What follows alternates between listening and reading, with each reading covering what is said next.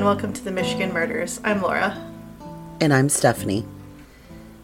I was in Alaska, which is why we missed a week of posting. But there's no way I could have recorded an episode from Alaska with you on a four hour difference time zone. Yeah, that would have been a bit difficult. hmm Unless you stayed up all night, which we don't want that either. Well, y- you would have to stay up all night yeah. because you're four hours ahead of me. oh, I thought it was opposite. No, so it would be uh, four o'clock there, and then eight o'clock East Coast time. So oh wow. by the time I was done with work there, because we worked until you know five o'clock at this thing we were doing, so uh, yeah, that wouldn't have worked for you specifically. yeah, like specifically you. specifically, you wouldn't wouldn't have worked for. so just so you're aware, uh, I am still tired. It's been I. It was all nighter, so I left Alaska on a Friday night, and I got to the airport, which was closest to me that I could get to Alaska, which is four hours away. And so I got back home around five on Saturday, and then I tried to stay up, and then I just kind of slept all night until about 10, 11 o'clock Sunday. I'm, and I'm still tired from the time change. Ugh. I don't know why, but so my uh my stuff's real short this week. That's okay. That's okay. so I have one that is about a Michigan couple, Carol Giles and Tim Collier. The Michigan police made a gruesome discovery in 1997 after they received a call to 911 from a group of fishermen who had been casting out some lines in Flint River. The fishermen had told the police that while they were walking down a trail toward the water, they saw a pile of blankets. Upon looking underneath the bedding, they ended up finding the bruised and bloodied body of a local waitress and nurse, Nancy Billiter. Oxygen did do a series called Killer Couples, um, which looks at the Billiter case, uncovering what she went through before her death. But according to this, investigators decided to interview Carol Giles, who ended up being Billiter's roommate, in order to learn more about her death. After the death of Carol's husband, Jesse, Billiter had moved in to Carol's home. Jesse had been almost 500 pounds and had had many health issues after suffering a stroke. He had also been diabetic and unfortunately died after suffering from a supposed um, supposed heart attack in September of 97. At that time, Billiter had offered to move in to help Carol look after her two children while she was able to work. Carol shared that she had seen Billiter earlier in the week and that her and her boyfriend Tim Collier uh, and Billiter had hung out on Tuesday night. Around 1:30 a.m., Billiter had reportedly left to go visit her mom. Carol was asked whether she thought it was normal that she had not come back home for many hours when she seemingly changed and grew evasive and a bit defensive at that point. She was taken in for further questioning, and then she'd revealed that she had not fully been honest. She had said that on the night of November 12th, her and Billiter had gotten into an argument. Um, and then after that, she had suspected Billiter of stealing some money from her. She did not believe Billiter's story that there had been a break in while she was home watching the kids, and that she had fabricated the story to cover it up. So I guess that's like what they'd gotten into an argument about. She is supposedly, because as we all know, this isn't she she's been lying from the beginning. Um Yeah. and that that much is obvious. She can't seem to keep any any story straight at all. Um, but she's claiming that Nancy, I couldn't think of her first name for a moment there, but that Nancy had stolen money from her. And that she had fabricated this story to cover it up. I don't I don't think that's what's happened. Their argument had become physical and Collier allegedly hit her many times while brandishing a gun. She then tied her to a bed in the basement and continued to beat her up before apparently proceeding to smother her with a bleach soaked towel. Oh my gosh. Why does it have to be soaked in bleach? That's my question. Right. That doesn't seem like a spur of the moment, I'm going to smother you kind of. No. Not at all. It, none of it just. Like, how would an argument turn into that? I just. I don't understand. Yeah. 'Cause there. So there was the case of the woman who found out her husband was molesting her daughter, I think it was. And mm-hmm. so she boiled water and put sugar in it. And they said that was premeditation because she took the time to put the sugar in it and then do the act. So I think this would also count as premeditation under that kind of same thought process because then even if it was heat of the moment fighting, then she's taking a towel, soaking it in bleach, and then putting it over her face. Like she's gone out of her way to take steps. Right. What doesn't help is a lot of these articles use last names and like to just stick with last names. Yeah. Collier is the boyfriend. So Tim. So she is saying basically that Tim and Nancy had gotten into the argument Ah. and Tim suspected Nancy of doing it. So she was just there. Which none of it none of that makes sense to me. No. But then she had said that that's when Tim had tied her to the bed and continued to beat her before smothering her with a bleach soaked towel. Oh, it was Chip did it. Okay. Yeah, Tim that did it. That's why I got a little confused too, because of the last names. She said that she was horrified while Tim suffocated her to death, which obviously not. And according to her, he had made death threats against her if she had told anybody. Supposedly. So to me, it's just like, it's looked like she's trying to throw him out. Yeah, that's true. So maybe But by if- by her saying I was horrified.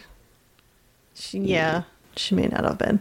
But if you can remember, her first husband died. Yeah. But you say he was 500 pounds, Yes. supposed heart attack, I yeah, I think that would have flown under the radar. I don't know that the coroner would be looking too closely. Right. She had added that um, she was made to clean up the crime scene and that they had both dumped the body in Flint. That Tim had planned on burning the body, but the flames self extinguished before it caught fire.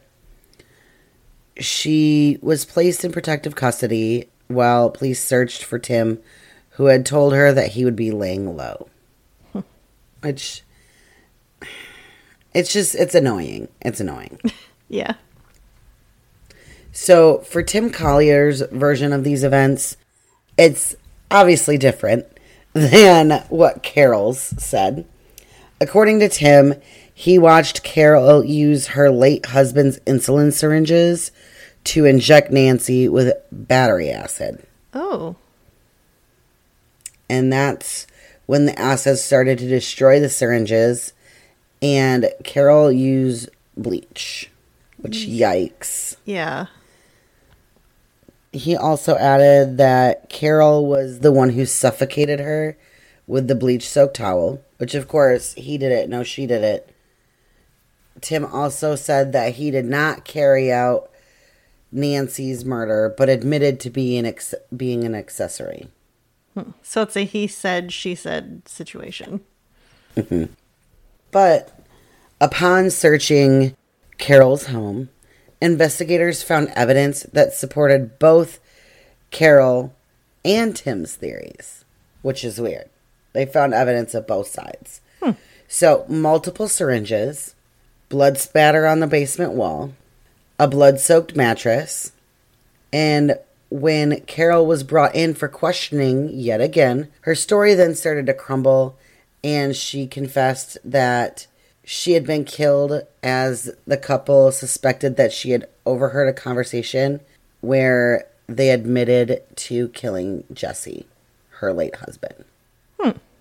So they were talking about the murder, and Nancy had seemingly heard them.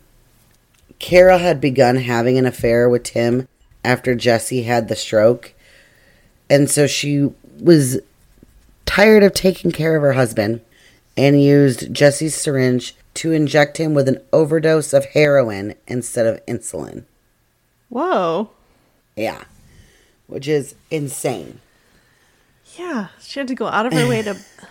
Well, I don't know if that was out of her way to buy heroin, but Right. I would guess. Car- but then, of course, Carol did say that Tim gave her the drugs to do the crime. Ah, So I did it, but he he, he supplied me. yeah. She's The not a man, druggie. you know, I was screwing behind my husband's back. She doesn't buy drugs. She just kills people with Gets them. them Yeah. from her boyfriend, who can supposedly just procure them at like the drop of a dime. Car- Carol and Tim were both charged with two counts of first degree murder for the deaths of Jesse and Nancy. They were both sentenced to life in prison without parole. And there is the show Killer Couples that they are on that does air on Thursdays on Oxygen. So if you do want to look it up, that is what I have found in the article. Sounds like there might be more to it though, but it's just quite intense. And and the funny thing is is looking at the pictures of Carol, the girl's like, "Oh, I'm a nurse. I don't, you know, I didn't just procure these drugs. He he got them for me." But homegirl looks I don't want to be judgy. but she looks like she might be a user. Hmm.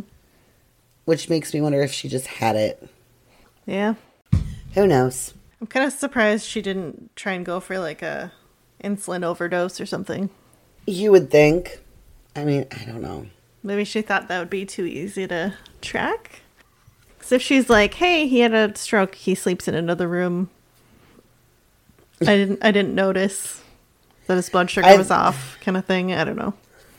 I think because of the fact that he was 500 pounds, it probably made the death seem, oh, that's got to be natural.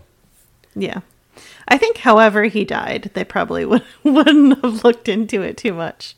They'd Yeah. have. They'd have gone. He's a 500 pound man that had a stroke. Right. Yeah. Unfortunately. Yeah. Poor guy. Mine this week is uh like I said a super short one just because I went out of state and I was very tired. So I want to talk about Ted Bundy's connections to Michigan. Cuz there were there were two specifically. And I think at this point we all know who Ted Bundy is and what he did. I mean, I I don't if, you- if you don't, if you don't, what are you listening to? Crime podcast? Yeah. You're listening to a murder podcast. I would definitely assume you've heard of Ted Bundy. Um, we know that Bundy was mainly active in western states like Colorado, Oregon, but Bundy did eventually confess to 30 murders, I think it was, during the 1970s. And then one of those victims was Karen Campbell, 23, who was a Dearborn nurse. Bundy was kind of known to target women on college campuses or just by faking an injury to get their trust. He did that quite a few times. And according to the Crime Museum in Washington, D.C., once Bundy lured victims to his 1968 tan Volkswagen Beetle, he would immobilize them with handcuffs and force them into the vehicle. Bundy had removed the passenger seat and often stored it in the back seat or trunk, leaving an empty space on the floor for his victim to lie out of sight as he drove away. In 1975, Campbell was on vacation with her fiance, a Farmington Hills doctor, at a ski resort in Snowmass Village, Colorado, near Aspen, when she disappeared after leaving the lobby. Her body was found a month later by the side of a dirt road just outside of town, and she had been beaten to death. In 1976, while Bundy was serving a term of up to 15 years in Utah State Prison for kidnapping a 17 year old Utah woman, he was arrested for Campbell's murder. Authorities said Bundy had been suspected in the murder for a year. And he was charged in Campbell's death, but if you remember, he escaped from jail in 1977 while awaiting trial. Right. On January 23rd, 1989, the day before Bundy's execution, Campbell's father, Robert Campbell, talked to the Free Press. He said, You never really forgive someone for something like that. You just try to put it behind you. The thing I'd like to have back, I can't have. And despite his daughter's death, Robert Campbell said he didn't feel strongly one way or the other when it came to capital punishment. He said, I'm not a vindictive person, but certainly you can't go around killing people. I suppose I approve of his execution, reluctantly, but I don't think executing Bundy will be a deterrent. People will keep killing. Aw. He seemed like a really nice guy. Yeah. That's sad. The the other Michigan connection, there's that Netflix documentary series, Conversations with a Killer. Mm-hmm. So when Bundy escaped from jail in Colorado on December 30th, 1977, it's apparently well known. I didn't know this part that after he took a flight from Denver to Chicago, he hopped on a train to Ann Arbor. On January 2nd, 1978, he was in a bar in Ann Arbor to watch Washington play Michigan in the Rose Bowl. We d- we won't talk about that because Michigan lost. So we're going to skip over how the game went. it's like one we're talking about murder, two they lost. So we're going to skip that. So part of that interview with him in the documentary, he talks about while he was in the bar, he apparently almost got his ass kicked because of he was cheering for Washington and how the game was going. Um, so the way it was described, uh, this is the journalist kind of giving their their story of that. Their quote was, "He took the bus to Denver, got a flight to Chicago. In Chicago, he got an Amtrak train and went to Ann Arbor, and was there to watch his alma mater, the University of Washington, play the University of Michigan in the Rose Bowl. He got drunk watching it in a college bar." And almost got beat to shit by a bunch of Michigan fans. I mean, I, Which would have made for a good story had they beat the shit out of him. Right? Because you imagine you're just like, like, hell. Oh yeah, we beat the I remember shit that out guy, that I beat the shit. Out." And like, it's not. That would be bragging rights. Yeah, it was not even on. for being a creep to women though. It was just we did, we didn't like an who he was cheering for in this bar that night.